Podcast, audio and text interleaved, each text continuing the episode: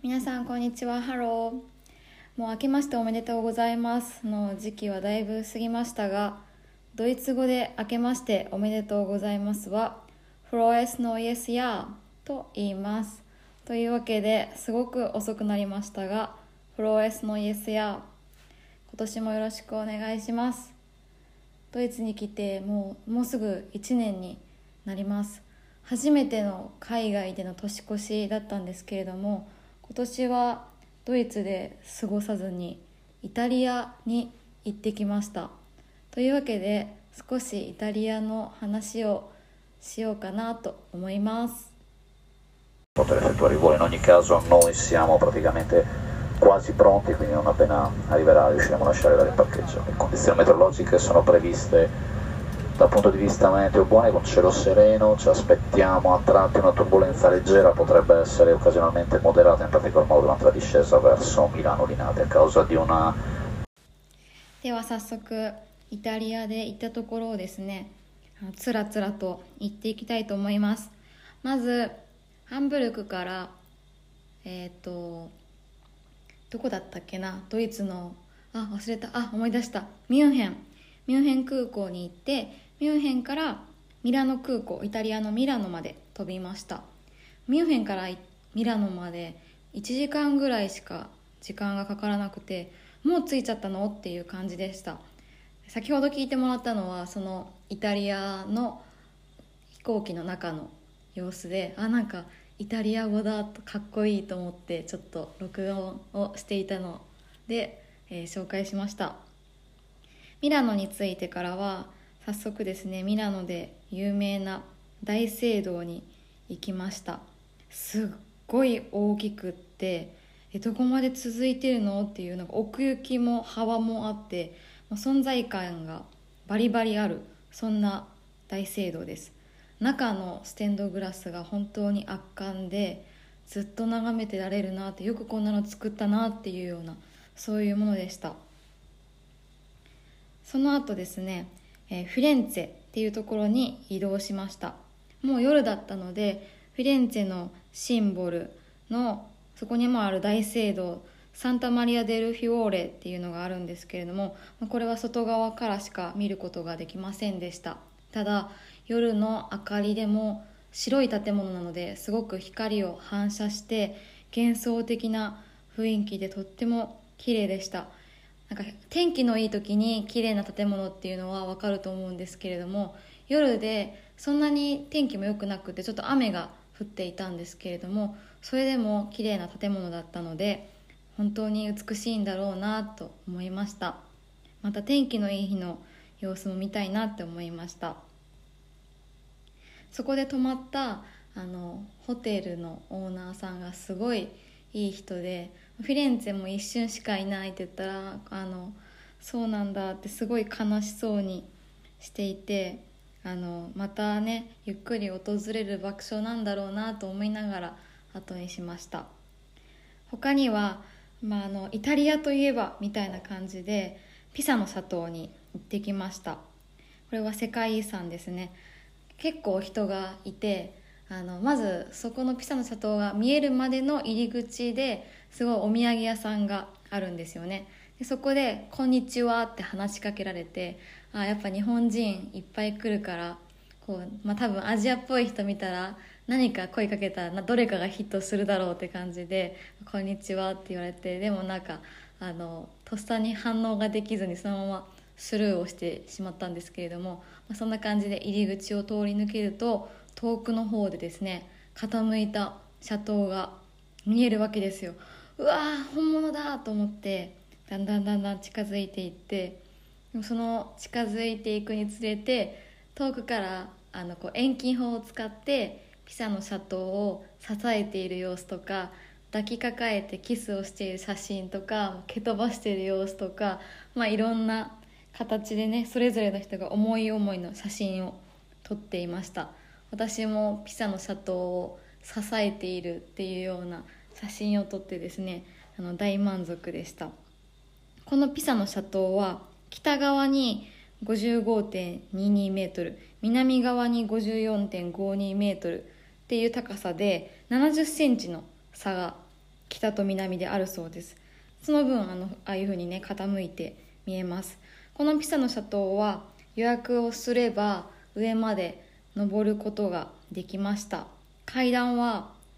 数えてないんですけど後々調べたら251段あったそうです。その251段をですね登るんですけれども結構狭いので下,、えー、下から登る人とこう降りてくる人がすれ違う時にちょっとだけ狭いなって感じるところがありました。あとは251段ってまあまあな長さだと思うので途中で結構休憩している人がですねいました。私はなんかちょっと変なプライドで絶対休まないで上に行こうと思い登ったんですけれどもこのコロナの時期なのであのマスクをして登るっていうことでいい運動になりました。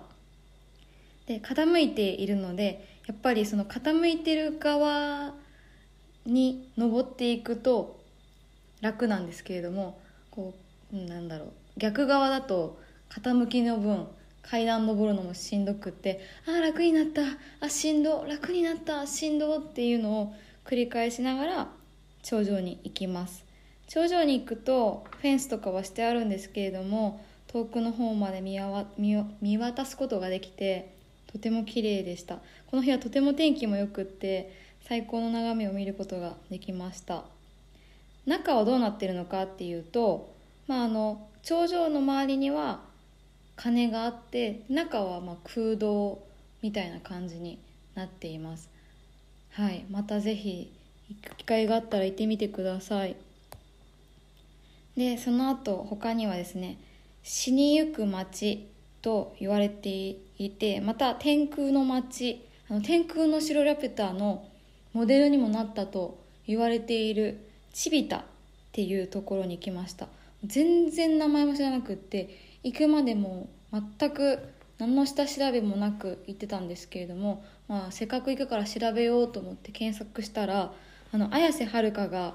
主演の「蛍の光」っていう映画のですねロケ地だったんですよね。だから綾瀬はるかがウェンディングドレス姿であの藤木直人を追いかけるシーンがあるんですけど追い求めてあのイタリアまで行くっていうところのシーンで使われた橋を実際私も歩いてなんかちょっとテンションが上がりました。チビタっていうところはもうあのすごい風化が進んでいて周りがどんどん削られていってもうほとんどもうすぐに住民いなくなるだろうと言われているようなそういう街なんですけれども逆に今人気で観光客が来ていてあの死にゆく街って言われてるけど復活しているようなそんな感じのねあの街でもあります。中はすごくこじんまりとはしているんですけれどもとても落ち着いた雰囲気で可愛らしいそういう街でした。そしてイタリアといえばやっぱりローマですよね、まあ、私もイタリアって言ったらピザかローマかぐらいしか知らないぐらいで私でもわかるイタリア王道ローマでした。最初にトレビの泉っていうところに行きました。これは後ろ向きにコインを投げるとまた再び戻ってこれるっていうそういうあの言い伝えみたいなものがあるところで結構な人がコインを投げていたんですけどなんかスリをも気をつけてって言われてたからもう小銭とか出すのも嫌だなと思って私はあの投げてる人に一緒に思いをあの馳せるというちょっとせこいことをしたんですけど投げてないからもう行けないのかなイタリア。でも行きたいなよかったなと思います。すごい人がいました。でその後スペイン広場に行きました。ここはローマの休日のシーンでも使われているそうで昔はその階段に座ってアイスを食べたりとかができていたそうなんですけれどももう今は警察とかもいっぱいいて座ってたらあの注意されたりします。なので階段を降りてちょっと写真撮るとかそれぐらいしかできませんでした。まあ、コロナなのでそんなに人はいなかったんですけれどもそれでもね割とあの人がいましたね。はい。であの真実の口って言ってあの手を突っ込むやつもう本物があってなんかえこんなところにあるの？っていうところにこの真実の口はあります。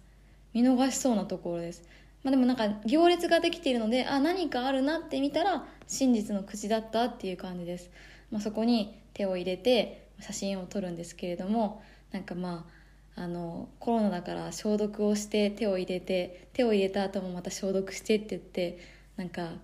すごい時代になったなと思いながら帰ってきました。ここのお土産屋さんのおじさんは日本語を喋ってくれます、まあ、ずっと同じ人かどうかわからないですけれどもあのすごい親切な人でとても素敵なダンディーなおじ様だったので真実の口に行ったらぜひ隣のお土産屋さんにも行ってほしいなと思います。であとはコロッセオっていうところ。これもあの有名な感じでちょっと斜めに欠けてるようなそういう建物になってるんですけれどもこれは中に入りたかったなっていうのが感想ですね。もうなんか別にいいやと思ったんですけど外側から見るだけでも。でも今なんか普段は入れなかった地下の部分まで入れるツアーがあってそれに気づいたのが当日だったからもちろん無理だったんですけれどもなんか昔は入れなかったっぽいので今は入れるそうなのであのもしイタリアに行く機会があればぜひ行ってほしいなと思います。あのコロッセオは結構並んでましたね。今イタリアで見た中で一番人が多かったかなって思います。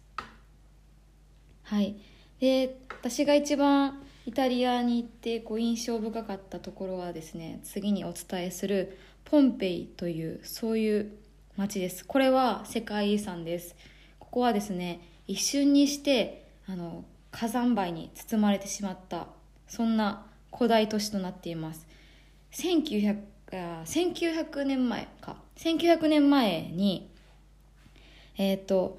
ベスビオ火山っていう火山が噴火してもうその噴火で一瞬でも火山灰とかがその町に降り注いでもう町ごと火山灰に覆われてしまったっていうそういう町です。そんな信じられないことあるのかって思いますよね。でもあったそうででしばらくは誰にも気づかれずにあの埋まり続けてて18世紀にようやく発掘が始まり今も発掘作業が続いている。そうです。で実はですねこのポンペイのことが企画展がですね1月14日もう始まってるんですけど1月14日から4月3日まで東京国立博物館でもあの展示されてるそうなんですよ。もし興味があってちょっと東京近辺の方ぜひ日本でのポンペイを味わってほしいなと思います。火山灰で覆われてしまったんですけれども保存状態とかがいいものもあって壁に書かれた落書きとか、まあ、もちろんイラストとかこの当時は選挙のそういうなんかなんだ公言みたいなものを壁に書いてたらしいんですけどそういったものもですね残っていたりしました。あとはもちろんね一気に火山灰が降り注いできたので亡くなった人もたくさんいるわけです。でそういう人たちのあのなんだろう。遺体の型に石膏を流し込んで石膏像を作っているっていうそういうのでだから実際亡くなった方たち多分すごいうずくまっている人とかなんかももがき苦しんでるんだろうなっていうようなそういう状態の石膏像も見ることができました。ここは日本語ガイドが借りれます。10ユーロぐらい。そんな高くなかったかな。それで借りてこう携帯を借りれるんですよね。で携帯でえっ、と聞きながら自分の歩いていたところ位置情報があるので歩いていったらあの1番とこが近くに出るのでそれを押すと今いる場所の解説をしてくれるっていうのであの結構説明も聞きながら回りました。もちろんこの1個丸々の都市なので、えー、本当に好きな人は多分1日入れると思います。全然興味なかった私も結局半日ぐらいいたのであのいようと思っているっていうよりも歩いてたらそれぐらいかかるっていうような感じですね。あとなんか「猛犬注意」って書かれたこう犬のモザイクアートが玄関マットみたいなところに今だったらこう玄関にあの「猛犬注意」っていう張り紙とかが貼ると思うんですけれどもそれを玄関のなんか床にタイルのようにイラストで描いてあるそういうのも実際残っていてあのお土産でその T シャツを買いました。このポンペイなんですけれども2014年に映画が公開されていました。あのバイオハザードを作った人がですねあの関わっていたらしいので絶対面白そうだなと思うし絶対日本に帰ったらちょっとあの見ようかなと思います。全然知らなかった。見ていった方が良かったのかなとかも思うんですけれども、まあ、またですねあの日本に帰ったら見ようと思います。であとあローマの時に言えばよかったんですけどローマの時にあのバチカン四国にも行きました。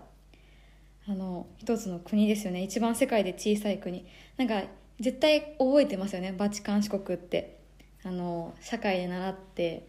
耳には聞いていたけど実際自分が行くとは思ってなかったです。でもこれもなんかえもうそこなの？みたいな感じでフェンスはあって、まあ、警察官とかもちらほらいてって感じなんですけど、まあ、普通に入ってそれだけって感じです。まああの中の美術館に行くにはすごい長蛇の列があったのででもやっぱりバチカン四国に行くならそこに行っとくべきだったかなと思ってちょっと後悔してるんですけれどもはい。あのすごい建物がいっぱいああのあるそうです。でバチカン四国以外にもイタリアにはもう一つ国があってこれがサンマリノ共和国っていうそういう国です。知らなかったです私は。でこの国国旗が可愛いのでぜひ調べてみてください。このサンマリノ共和国は世界で5番目に小さい共和制の国家で世界最古の独立国家らしいです。車のナンバーも EU の人は共通したナンバーなんですけれどもサンマリノ共和国はこの国だけのナンバープレートを使っていました。そしてこの町の驚くべきポイントは消費税がないんですよね。なのでイタリアよりもサンマリノで入れたガソリンの方が10ユーロぐらい安かったです。これは街全体がですね世界遺産になってます。で最後にベネツィアに行ってきました。とってもねあの綺麗な街でした。これもなんかちょっとイタリアだったら有名なところだと思うんですけれどもなんか本当にそこら中に橋があって川があってであの小さい船みたいなものでですねあの向こう岸に渡ったりとかそういうちょっとあの普段やらない体験もできてよかったです。その船に乗ってる時に船を漕いでお兄さんが日本語で歌を歌ってくれてあどれだけの日本人がこの地を訪れたのだろうってやっぱり日本人が訪れる場所は日本語喋れる人多いなと思いながらあの聞いていました。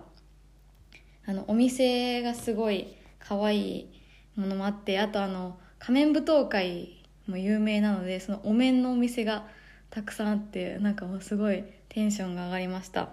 でここで私はあのラリスリスチャリアと Google 翻訳の発音を聞いてもらいます。ラリチェリカ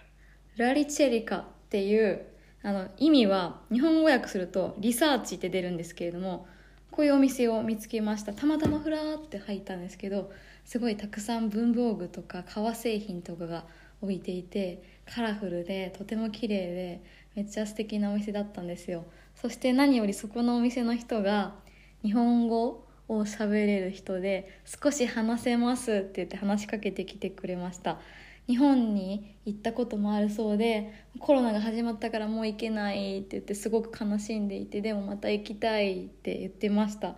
これはあのリンクを貼っておくのでぜひですね見てほしいなと思うしイタリアのベネツィアに行ったら絶対行ってほしいなと思います。まああのすごくあのつらつらと喋っただけのイタリア旅行記なんですけれども、まあ、あんまり今回下調べとかもせずにあの行ってたのであの時ああすればよかったなっていうところがたくさんありました。なのでやっぱり旅行はまあ、行った後に調べて勉強するのもいいけど行く前にある程度調べてる方がその場を楽しめるのかなって、まあ、もちろん行って楽しめる人もいると思うんですけど私のタイプ的にはなんか自分が興味ないものは全然興味を持てないタイプなので一旦調べてこう興味を持ってから行かないとダメだなってせっかくあのこういう海外に行く機会があるので今後はそういうこともしたいなっていうふうに思いました。あそうそれで年越しの話なんですけれどもあのヨーロッパは年越しに花火を打ち上げるっていうそういう文化があってドイツは今年花火の販売が禁止されてたんですね。やっぱりあの人が集まってしまうからっていうことで。それでもすごい花火は上がったっていうのをドイツにいた人に聞いたんですけどイタリアは同じくあの花火とあと爆竹の音がすごかったです。一旦夕方ぐらいにすごい爆竹の音がちょっとしてその後深夜12時前から1時ぐらいまで1時間ぐらいずっとバンバンバンバンバンってもうすっごい音が鳴り響いて寝れないっていうそういう年越しを過ごしました。皆さんはどんな年を過ごしたでしょうか？というわけでですねあのこんな年明けでしたが今年も1年いろいろ頑張っていきたいと思います。また今年の目標とかは違う時に言いたいなと思います。今回はすごく長くなりましたがこの辺にしたいと思います。ではまた。チュース。